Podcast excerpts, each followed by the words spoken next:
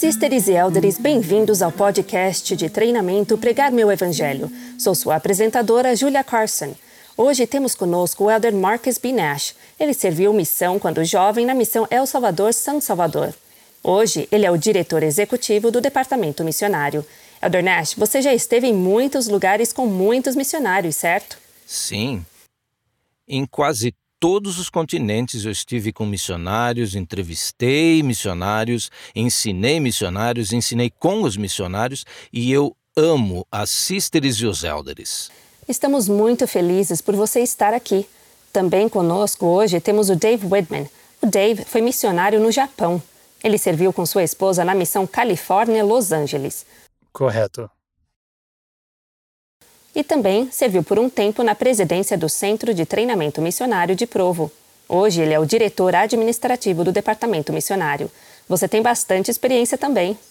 Sim, e assim como o Elder Nash, eu também amo os missionários. Tenho filhos que são missionários, minha família foi abençoada por missionários. Tenho genros e noras que conheceram o Evangelho através dos missionários. Seus pais também se batizaram e adoro os missionários. Estamos muito felizes por vocês estarem aqui conosco hoje. O tema de hoje é sobre o propósito missionário. Poderíamos conversar sobre muitas outras coisas, mas eu gostaria de começar com a seguinte pergunta: Como viver a doutrina de Cristo me ajuda a cumprir meu propósito como missionário? Vá em frente, Dave. Elders e sisters, eu amo a doutrina de Cristo.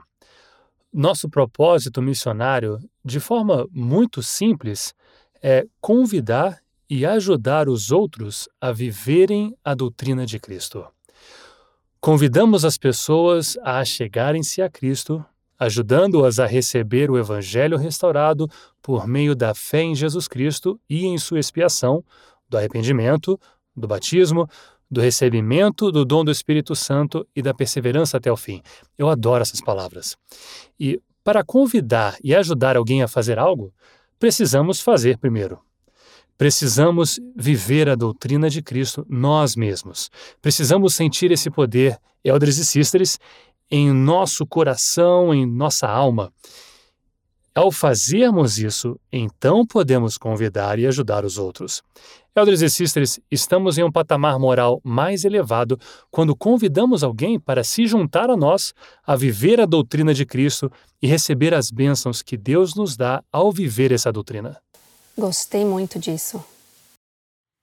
Temos Alma, o filho. Ele foi descrito nas Escrituras como um dos mais vis entre os pecadores. Ele se arrependeu, teve uma experiência incrível no arrependimento, e então, ao sair da experiência, ele diz àqueles que estão ao seu redor e têm jejuado e orado por ele: Eis que nasci do Espírito. E o Senhor disse-me: Não te admires de que toda a humanidade, sim, homens e mulheres, toda nação, tribo, língua e povo. Essa abrangência é universal, elders e sisters. É onde quer que você esteja servindo. Toda a humanidade tende a nascer de novo, nascer de Deus, serem mudados de seu estado carnal e decaído para um estado de retidão, sendo redimidos por Deus, tornando-se seus filhos e filhas, e daquele momento em diante, mais tarde, quando Alma fala com um de seus filhos, ele diz estas palavras: Desde aquela ocasião até agora tenho trabalhado sem cessar. Agora ouçam o que ele diz. Para conseguir trazer almas ao arrependimento. Por quê? Para fazer com que elas experimentem a intensa alegria que eu experimentei. Para que também nasçam de Deus e encham-se do Espírito Santo. Sim, e agora eis que, meu filho, continua ele, o Senhor me concede imensa alegria com o fruto de meus labores, pois, por causa da palavra que me transmitiu, eis que muitos nasceram de Deus. Amo essas palavras e já experimentei. Como eu experimentei e viram olho a olho, como eu vi, portanto conhecem como eu conheço as coisas sobre as quais falei. Temos aqui um homem que voltou para Deus e, em vez de amargura, havia doçura em sua alma e ele aprovou.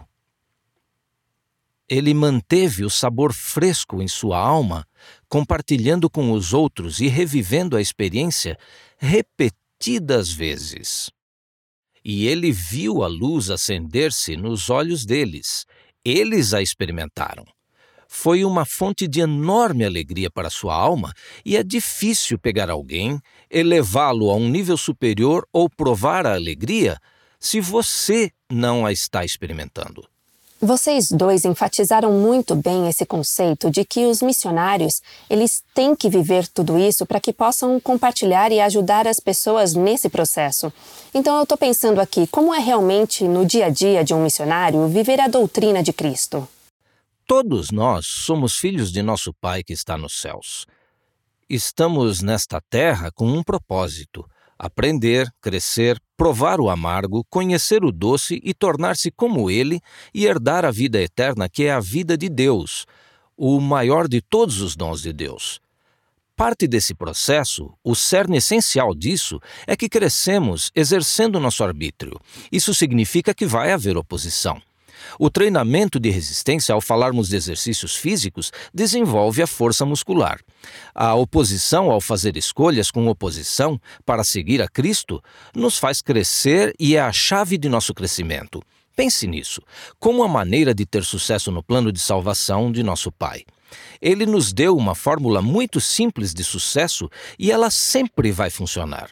Ou seja, você tem fé, tem confiança em Cristo, você tem confiança suficiente e confia nele para mover de fato seus pés. Você vai segui-lo. Isso significa arrependimento. Significa que você vai parar de fazer algumas coisas que não deveria fazer. Significa que você começará a fazer algumas coisas que talvez devesse estar fazendo. Ele é paciente com isso. Vamos começar devagar, apenas começar a andar e segui-lo. Depois, fazemos convênios com ele através do batismo e de outras ordenanças do Evangelho. Uma vez tendo feito convênios, convênios, agora nos ligamos a ele. Ele realmente vai participar do processo de elevação e santificação por meio do dom do Espírito Santo. Ele vai nos guiar e orientar e santificar. E então perseveramos até o fim, elders e sisters. Perseveramos até o fim e exercemos fé em Cristo e o arrependimento. Recebendo, participando das ordenanças, vocês vão participar do sacramento e espero que, semanalmente, o máximo que puderem. Vocês vão caminhar com o Espírito Santo e depois ficarão aquém do esperado porque são seres humanos. Assim como as pessoas que vocês ensinam, vocês já as viram ficar aquém das expectativas? Bem, elas também são seres humanos. A beleza disso é que faz parte do plano.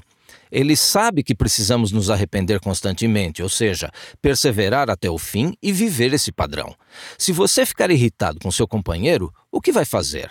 Vai pensar em Cristo, em como ele quer que você viva, vai pedir desculpas, vai se arrepender e vai continuar a guardar seus convênios, ter o Espírito Santo e vai perseverar até o fim e viver dessa maneira. Quando vivemos assim, nos colocamos em uma posição onde o Senhor, que é um Deus de milagres, pode nos abençoar. Sim, é bem simples, especialmente quando pensamos dessa maneira. Adorei, muito bom. O Elder Christofferson, ele disse o seguinte, e eu gostaria de ouvir os seus pensamentos sobre isso. Ele disse: é muito difícil chegar ao ponto em que o propósito missionário impulsiona o trabalho missionário. E será um desafio contínuo saber claramente a diferença entre o propósito, por um lado, e os meios usados para atingir o propósito, por outro lado. É tão fácil que os meios se tornem o fim que nos percamos em atividades missionárias de modo que se tornem fins em si mesmos. Por que este é o caso? Vocês já viram isso acontecer? Vá em frente, Dave. Sim, eu, eu vi muito. Na verdade, de certa forma, é algo que observamos em certos momentos, cerca de seis meses na missão, ou talvez doze meses na missão. Há momentos em que seu amor pelo trabalho e as suas habilidades não estão em equilíbrio. Você ama o trabalho quando está no CTM, mas não tem muitas habilidades. Então, à medida que seu nível de habilidade aumenta, às vezes seu amor pelo trabalho vai ficar mais neutro, fica meio neutro. Essa é a hora de ter muito cuidado. Há uma grande escritura que eu amo, em 2 Nef, capítulo 28, 30, e fala sobre linha sobre linha, preceito sobre preceito, um pouco aqui e um pouco ali. Isso é o que o Elder Nash falou, que é um progresso, um crescimento. E, e diz algo mais na Escritura: Abençoados os que dão ouvidos aos meus preceitos. Dar ouvido, ouvir, fazer. Então, dão ouvidos aos meus preceitos e escutam os meus conselhos, porque obterão sabedoria, pois a quem recebe darei mais. E à medida que obedecemos, o Senhor nos pedirá que façamos mais. Então aqui está a chave. Dos que disserem, temos o suficiente, destes será tirado até mesmo o que tiverem. O Senhor está dizendo, basicamente, que Ele vai nos ajudar a crescer. Mas se chegarmos no auge ou pensar que chegamos no auge, estamos realmente em declínio. Na verdade, estamos caindo. Eu tive um elder uma vez que estava em uma situação como esta. Eu estava assistindo, olhando a congregação em Los Angeles, em uma conferência de zona, e esse, esse elder era ótimo. Mas notei algo, ou melhor, eu senti algo. Achei que fosse mais um sentimento mesmo. E eu convidei para se reunir comigo e disse: Você é um líder absolutamente fenomenal, mas estou sentindo que você poderia dar um pouco mais. Ele sorriu e disse: Sim, eu posso dar mais. Eu disse: Tá bom, posso ajudar? Ele disse: Não. Ele disse: Eu sei exatamente o que preciso fazer. Havia coisas que ele precisava fazer para viver a doutrina de Cristo um pouco melhor. Até hoje não sei o que era, mas a mudança nele foi realmente notável, foi muito, muito notável. Até hoje ele me lembra dessa conversa. Ele está casado, tem dois filhos e está fazendo um trabalho fenomenal. Agora, eu não sei o que teria acontecido se ele tivesse permanecido naquele patamar. Ah, acho que sei. Acho que o resultado não teria sido tão bom. Ao viver a doutrina de Cristo como missionário, às vezes vocês sentirão que chegaram no auge. Quando isso acontecer, dê um passo atrás e analise a situação. Descubra o que mais você precisa fazer. Eu quero ressaltar uma coisa sobre essa citação que você leu, Julia, do Elder Christofferson. Ele diz as coisas muito bem. Ele diz: é muito fácil os meios se tornarem o fim. Nos perdemos nas atividades missionárias de tal forma que elas se tornem o fim em si mesmas. Deixe-me ler algo. Isso é o que Alma disse a seus irmãos. Ele se gloria no poder do Senhor. Ele realmente reconhece que não foi ele é um poder muito além do seu próprio, e ele diz isto: Eis, porém, meus amados irmãos, que não viemos ao deserto com o propósito de destruir nossos irmãos, porque, em grande parte, os nefitas queriam destruí-los. Ele disse: Não viemos com esse propósito. Então ouça o que ele diz: com esse propósito.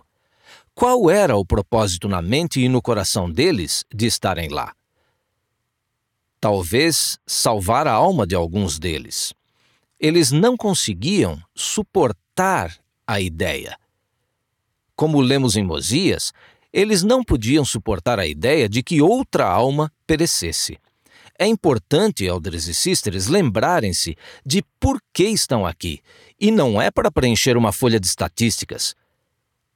Essas estatísticas, ou quaisquer que sejam os indicadores-chave que vocês estejam mantendo, tudo isso deve estar voltado e usado como uma lupa para ver as pessoas, as almas que vocês estão procurando salvar. Estão progredindo? Estão indo à reunião sacramental? Aqui você pode ver as coisas que pode fazer para ajudar aquela pessoa que está em sua mente e coração a se aproximar de Cristo e viver sua doutrina, a doutrina de Cristo. Como você acha que pode manter isso na mente e no coração? Se pudermos fazer uma pausa e discutir aqui, duplas, o Dave e eu podemos sentar e conversar sobre isso. Acho que há muitas respostas ótimas para isso. Agora, eu não finjo ter a melhor resposta, mas eu acho que há uma coisa essencial a fazer. Pode parecer muito previsível, espero que me perdoem por ser previsível, mas uma coisa fundamental que você pode fazer é participar do sacramento. Faça-o de uma maneira genuína, pensando: Estou prometendo, estou renovando minha promessa de lembrar sempre dele. Agora você lembra sempre dele. Isso significa como ele viveu, como agiu, como ele ama. Experimente um pouco de seu amor enquanto se lembra dele. Sua intenção será pura e você não confundirá os meios para chegar ao fim. Seu propósito será puro, será o mais importante, e só observe o poder que vai começar a entrar em sua vida. Muito bom, Elder Nash. Muito obrigada, adorei. Você está me fazendo lembrar de quando eu era uma missionária e de como era fácil se distrair às vezes, se preocupando em alcançar as metas que estabelecemos e que eram importantes ou o que os outros missionários em meu distrito ou zona vão pensar de mim por causa disso. Esquecer de si e trabalhar, na verdade, significa focar nas pessoas, não na sua aparência ou como você se sente em comparação com suas próprias expectativas. Realmente foi um ótimo comentário. O combustível que move tudo isso é o amor. É o amor por Cristo e um sentimento de gratidão por Ele, e depois sentir o amor dele pelas pessoas. Isso traz muito poder. Sim. E deixa eu te fazer essa pergunta. E os nossos missionários que estão fazendo o melhor que podem para viver a doutrina de Cristo e cumprir seu propósito e provavelmente são um pouco duros demais consigo mesmos? Quando eles ouvem esse assunto, eles se culpam por não fazerem o suficiente. O que vocês diriam para esses missionários? Júlia, a primeira coisa que eu provavelmente faria é compartilhar o que diz no Pregar Meu Evangelho, capítulo 1, que fala sobre um missionário bem-sucedido. Seu sucesso como missionário é medido principalmente por sua dedicação em encontrar, ensinar e batizar. Eu tive muitos missionários e sisters que diziam: Eu não sou bom o suficiente, minha fé é ou eu me senti fracassado porque um dos pesquisadores que estávamos ensinando decidiu não ser batizado. Então eu dizia: leia isso. E eles liam, e quando chegavam na palavra compromisso, eu falava para parar. Então eles liam novamente e eu falava: seu sucesso é definido pela sua dedicação. E na terceira vez, eles já estavam em lágrimas, e eu estava em lágrimas, porque eu sabia que eles eram dedicados e eles sabiam que eram dedicados. Isso é o que o Senhor pede, isso é tudo o que o Senhor pede, que sejamos dedicados em fazer isso. Às vezes achamos que, para ajudar alguém a vir a Cristo no processo da conversão, achamos que leva 100 metros para chegar no final e que o nosso trabalho leva 90 metros e chamamos o Salvador para nos ajudar nos últimos 10 metros. A realidade é que nosso papel leva menos de um centímetro e o Salvador, Deus, o poder do Espírito Santo, outros ao nosso redor, membros, outras pessoas. É aí que o processo da conversão ocorre. Nosso papel é importante, mas não estamos sozinhos. Confie no Salvador. Alguns dias atrás, ouvi falar sobre um filho bem jovem de um dos membros da nossa presidência da estaca que está com câncer. E esse presidente queria um milagre. Então ele decidiu viver uma vida perfeita. Ele disse que depois de três meses ele estava exausto, porque ele estava tentando, e essas foram suas palavras, tentando comprar um milagre de Deus através de sua dignidade. Finalmente, uma noite ele estava orando e disse: Eu não consigo mais. E ele disse, tanto visualmente como com palavras, ele disse: Agora eu entrego meu filho nas suas mãos. Quando ele fez isso, ele disse: eu senti tanto amor e alívio. Coloque nas mãos do Senhor. Faça o seu melhor. Ele vai cuidar disso para você. Esse é o trabalho. Então, temos Nefe, que eu acho que é um dos grandes homens de todos os tempos.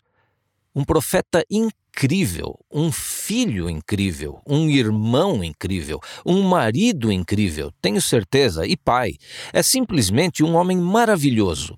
E ele diz o seguinte: não obstante, apesar da grande bondade do Senhor, mostrando-me suas grandes e maravilhosas obras, meu coração exclama: Ó, oh, que homem miserável sou! Eu lembro da primeira vez em que eu realmente li isso e eu pensei: Nefe? Miserável? Essa é uma palavra forte, Nefe. Você é incrível. Ele diz: Sim, meu coração se entristece por causa de minha carne, minha alma se angustia por causa de minhas iniquidades. Então ele continua desejando ser melhor do que ele é. Ele diz isto, e é interessante: não obstante, sei em quem confiei.